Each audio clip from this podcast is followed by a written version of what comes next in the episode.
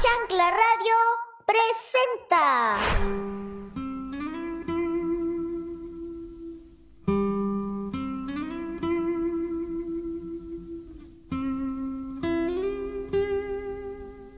Hola, soy Vanessa.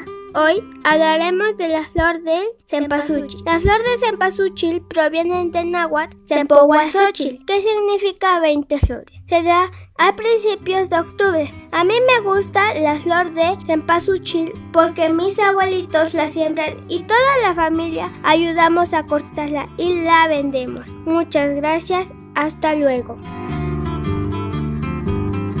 Esto fue la Chancla Radio.